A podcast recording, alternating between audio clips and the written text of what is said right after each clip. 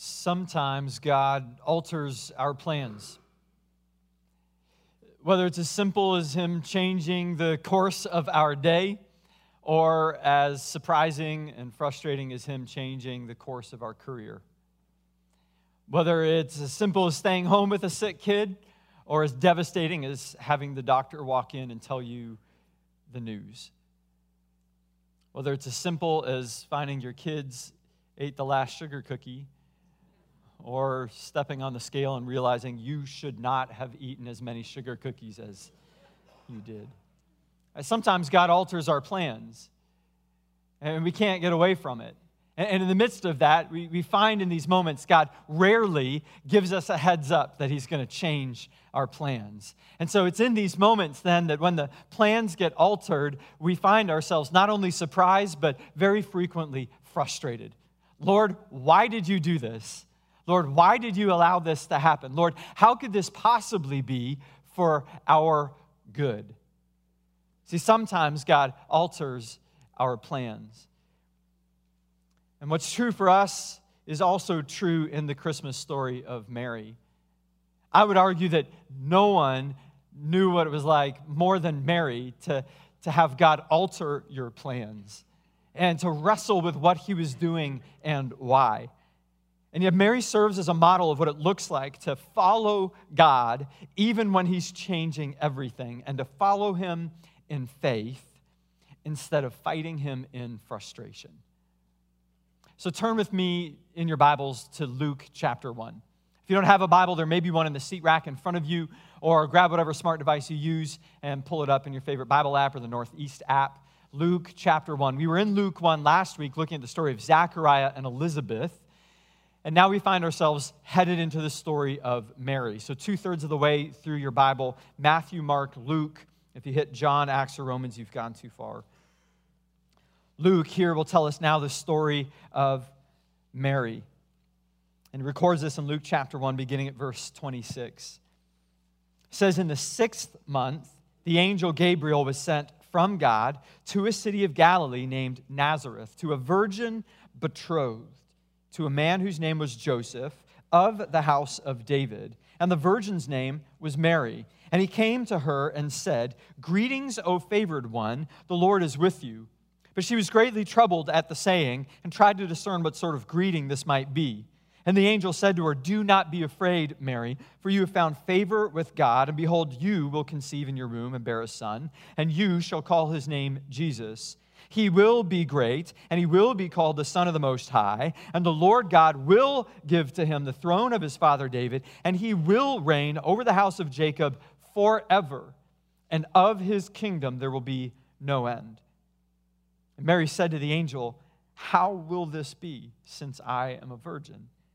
And the angel answered her, The Holy Spirit will come upon you, and the power of the Most High will overshadow you. Therefore, the child to be born will be called Holy, the Son of God. And behold, your relative Elizabeth, in her old age, has also conceived a son. And this is the sixth month with her who is called barren, for nothing will be impossible with God. And Mary said, Behold, I am a servant of the Lord.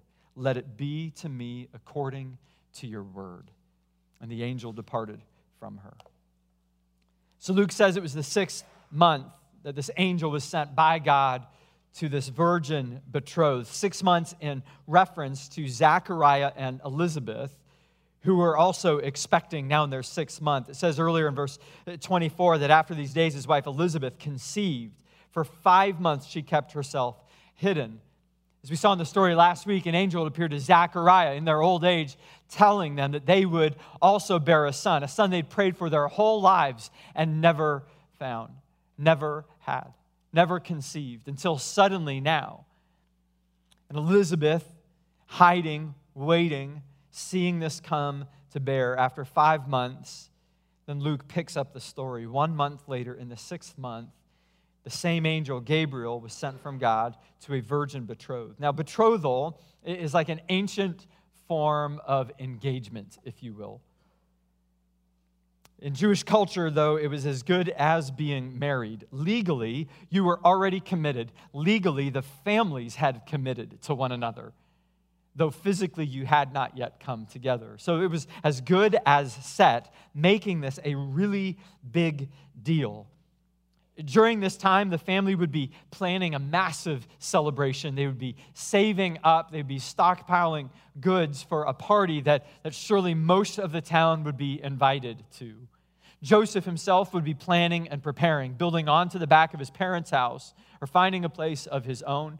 He would be building up uh, his career either with his father or with someone else, seeking a place and a space to bring his wife into securely. All of these things are in motion. All of their lives revolving around this plan to wed and begin a life together and the dreams of what that will look like until God altered everything with an angel. Sometimes God alters our plans. Verse 28 says that the angel comes in and greets her with these words Greetings, O favored one, the Lord is with you. And Luke says that not only was Mary troubled by this, she was greatly troubled. Greatly troubled. Why would you be greatly troubled by this greeting? Because there's something unusual about this greeting. This wasn't a, hey, how are you in the church lobby, to which we bold-faced lie before we worship, right? Oh, great. It's not that kind of greeting. There's something more significant at work. The angel comes in with a greeting that was often reserved for royalty, for people of significance, for people of consequence. Greetings, O favored one. There is weight to this. In this culture, this is how you would greet someone of significance, of, of royalty, even. Not a teenage girl from a nothing town like Nazareth. This greeting has no place in a place like this to a girl like her. And that's why she's troubled by this greeting. What is happening? See the picture here Mary's a nobody. Mary's really an underaged, unmarried woman in a male dominated culture from a know nothing town that is being given a royal greeting by an angel. This isn't how she expected God to work, let alone anyone to work. And I'm sure it led to all kinds of questions. She's probably thinking, You've got the wrong house in the wrong city because I'm the wrong girl. In fact, I'm probably the wrong gender. Because in this culture, to greet someone of nobility and to proclaim such things, it would be done to a man. And yet God alters the plan. And sensing the confusion, then the angel quickly speaks into the moment. In verse 30, the angel said to her, Do not be afraid, for you have found favor with God. And behold, you will conceive in your womb and bear a son, and you shall call his name Jesus. He will be great, and he will be called the Son of the Most High. And the Lord God will give to him the throne of his father David. And he will reign over the house of Jacob forever, and of his kingdom there will be no end. Any good Jew would understand the implications of this announcement. Not a normal announcement of, a, of an ordinary child. It says, This son will take the throne of his father David. And not only that, he will rule over the house of Jacob forever, and of his kingdom there will be no end. There's only one possible conclusion to draw from this mystery. The angel is announcing the Messiah, but think of this because Mary is a virgin betrothed. And here, this angel is announcing a Messiah. Not only is she a virgin betrothed, she's not even in a capital city, a kingly city, a place like Jerusalem where they likely expected the Messiah would come. And she's not a queen herself. So, how could this be? She asked the question, then, verse 34 How will this be since I am a virgin? I mean, far be it from me, angel, to correct you or seek to educate you, but your boss created a process by which children come. And I've not yet undertaken that process. Check with him. She's confused because none of this makes sense. She's not the one that she would ever expect to receive such an announcement, especially considering her unmarried condition. Consider the position that God is putting Mary in for a moment in this story. Consider the way He's altering everything in her life. He hasn't just mildly altered her plans, He hasn't just come in and, and adjusted the wedding date or the guest list, although this is definitely a plus one. Imagine having to go home and, and tell your parents that you're pregnant. There's no greater fear for a teenage girl than this, and to not even have a good explanation. Mom, Dad, I'm pregnant. How do you know? An angel told me. For the teachers in the room, this is a tougher sell than the dog ate my homework. Like between those things, yeah, the dog, totally. But an angel, a virgin, Mary. The predicament that God is putting her in is extreme. And without a good explanation, she's forced along in this new course as God alters her plans. And I imagine that Mary, in part in this moment, was tempted. Tempted perhaps to keep a lid on this, tempted perhaps not to say anything to mom and dad, tempted just in case maybe this was a dream and she'll all wake up in a moment, or tempted that maybe she can convince Joseph to move up the wedding and all of this can be hidden because the reality is, for a virgin betrothed to be found with child is a violation of Old Testament law. And not only is her character at risk, her very life is. This is how much God has altered her plans. And as tempting as it was to sidestep this or second guess it, consider where the story goes. See, sometimes God alters our plans, doesn't He? And sometimes His plans make absolutely no sense when they first come along. Why me? Why unmarried? Why, why would it not be possible to wait until after the wedding? So many questions, I'm sure, filled her mind. And, and, and, so too for us. It's hard to know how job loss can be a part of God's plan. And, certainly, God, I would be able to give more to you and your kingdom if I had an income. And it's in these moments then that we barter with God and we explain to Him how His plan would be better if it went our direction. It's hard to know how losing a relationship or a loved one or even a marriage could possibly be a part of God's plan. How can any good come from this? And it's in these moments that it's hard then to trust that God even has a plan. But consider the angel's words here to Mary. This divine disruption is God's means of redemption. That's the message. You will bear the Messiah. This divine disruption, a disruption to you, is actually redemption for the world. See, it puts into perspective a bit how God operates here's what we're beginning to see from the story what's true in Mary's life and also true in ours that God never alters our plans without a purpose. God never alters our plans without a purpose. It's one of these things that we can acknowledge in hindsight, but in the moment we wrestle. It feels like God is just jacking with us and he's not giving explanation. And we're left wondering if it has any any bearing at all in our lives if it will come to any good. It makes no sense. And yet god never alters our plans without a purpose. And what he tells mary is that this has a divine purpose behind it.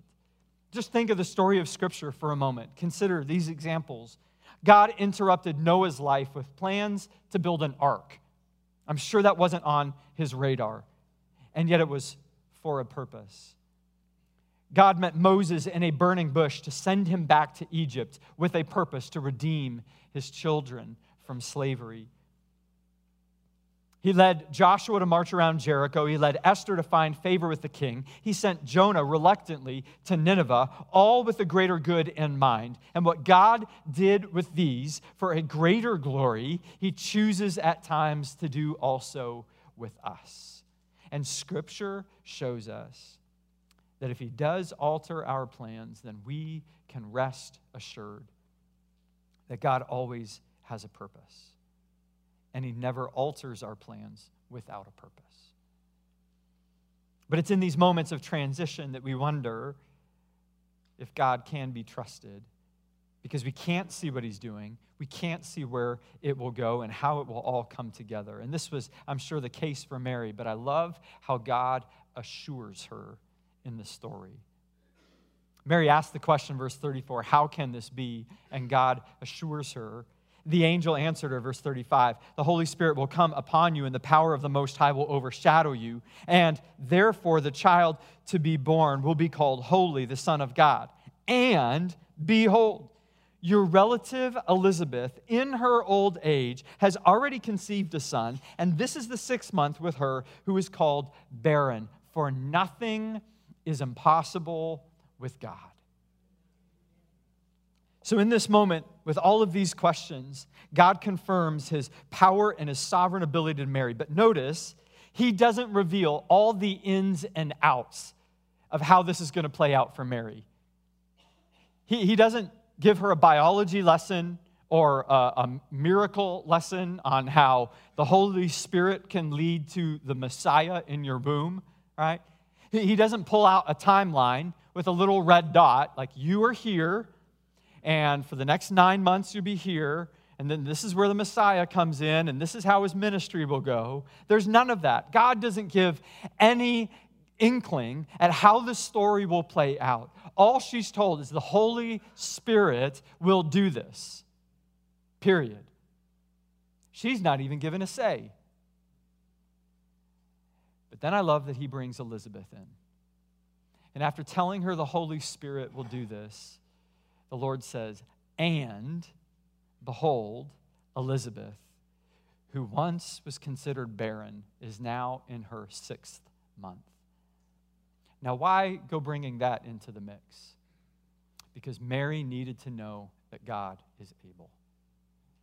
And what we see in Mary's story is true also of ours that God often points to what he's done in the past to prove to what he's able prove what he's able to do in the future. That God's MO is rarely telling us the future and painting the picture for us. Instead, God's MO is to point to the past of all the times that he has been faithful to us as a way of assuring us that he will be faithful to us again in the future, as a way of telling us that he can be trusted with what is ahead.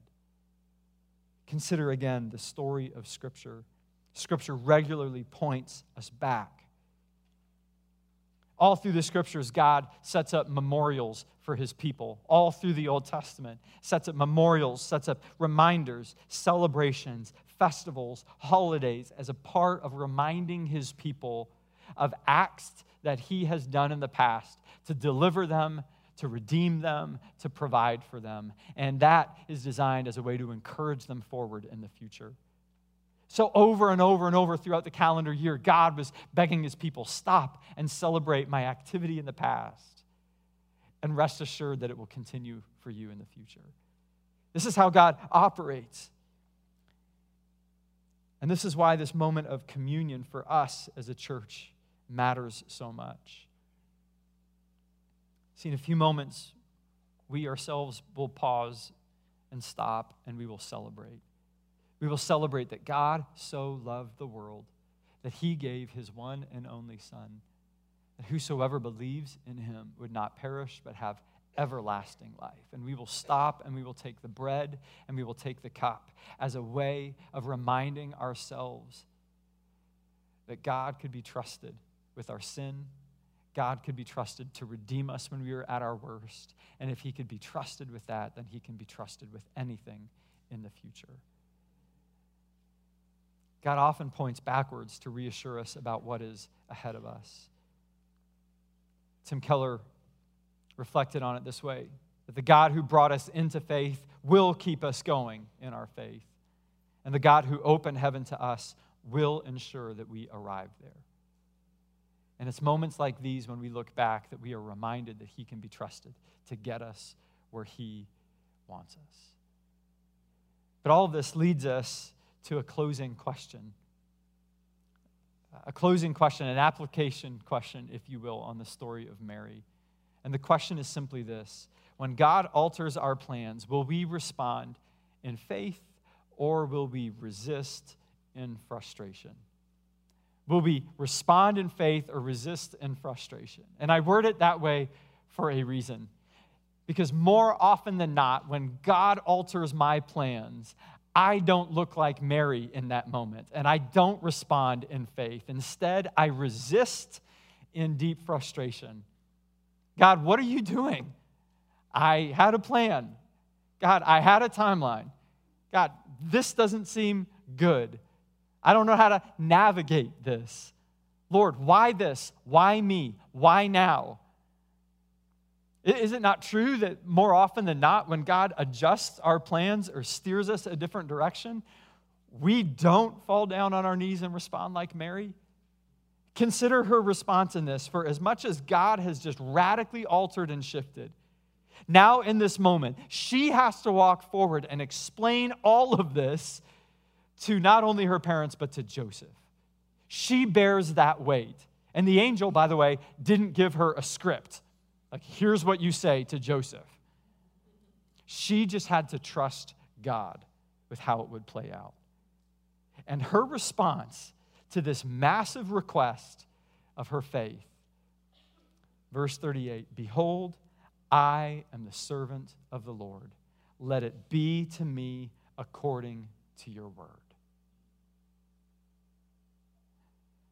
The power of this is in the contrast between Zechariah earlier in Luke 1 and Mary now. Zechariah, who we looked at last week, who is an aged priest, who you would argue should be the closest to God, the most trusting of God, for all of his years walking with God and serving in the temple of God.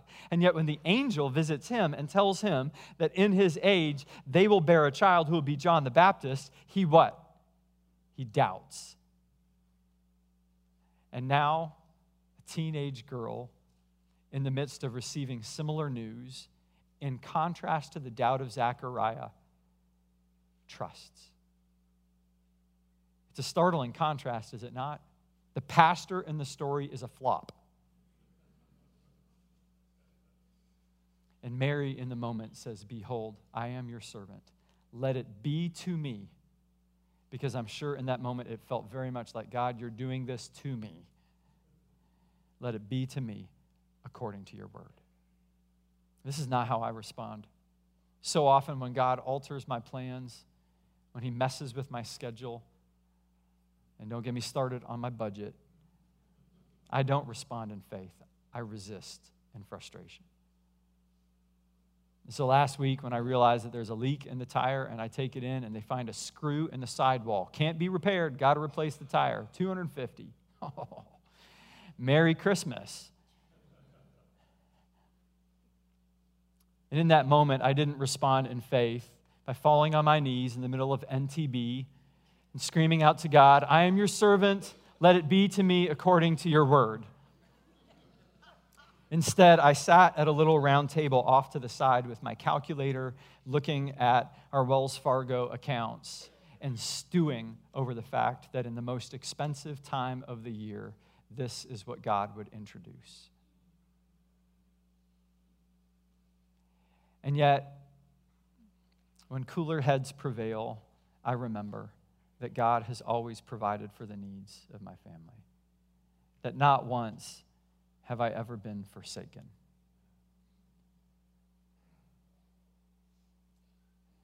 See, in those dark and lonely moments, it's hard to remember that when God alters our plans, it's always for a purpose, always for our good, and always for His glory.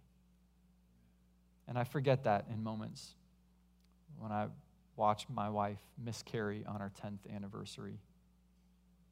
When I find myself alone in a room with doctors testing my heart, trying to figure out what's wrong. In those lonely moments, I resist in frustration. And oh, that we would respond like a young girl and say, Behold, I am your servant. Let it be to me according to your word.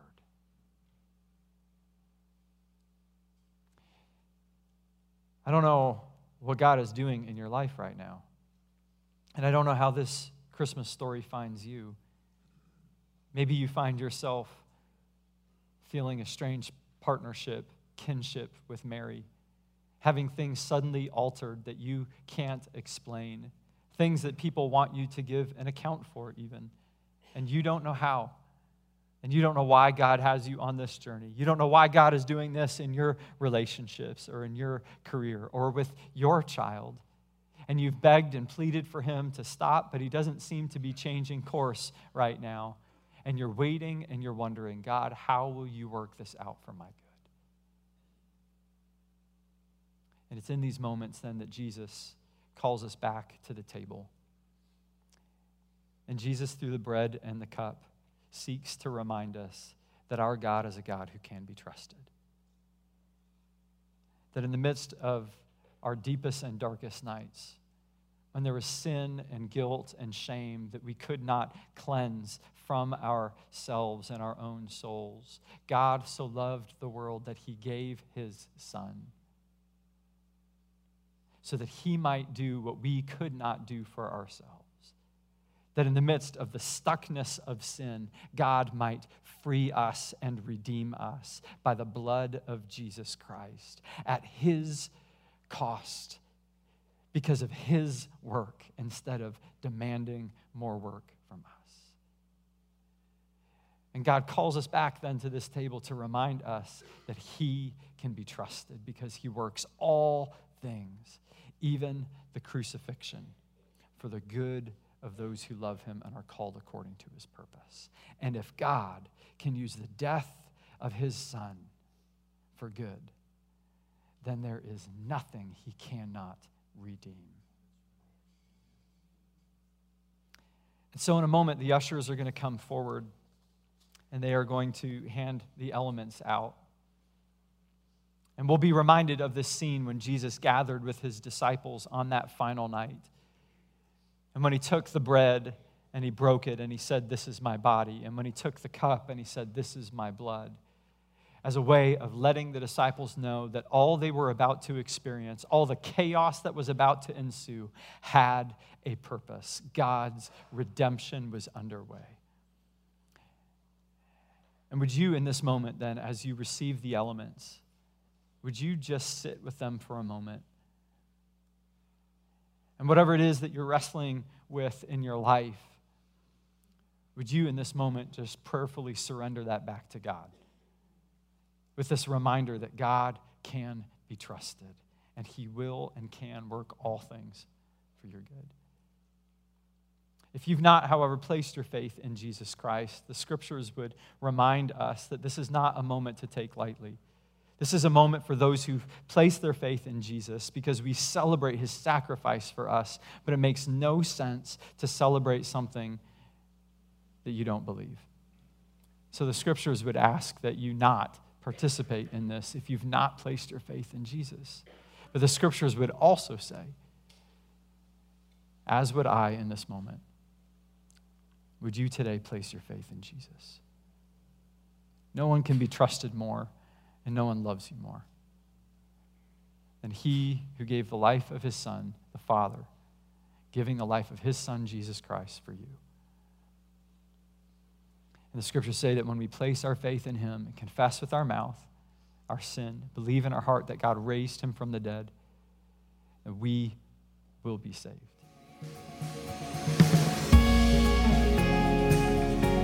If you want to talk to someone about a decision you've made, or let us know how God is moving through this series, visit nebc.ch/slash contact.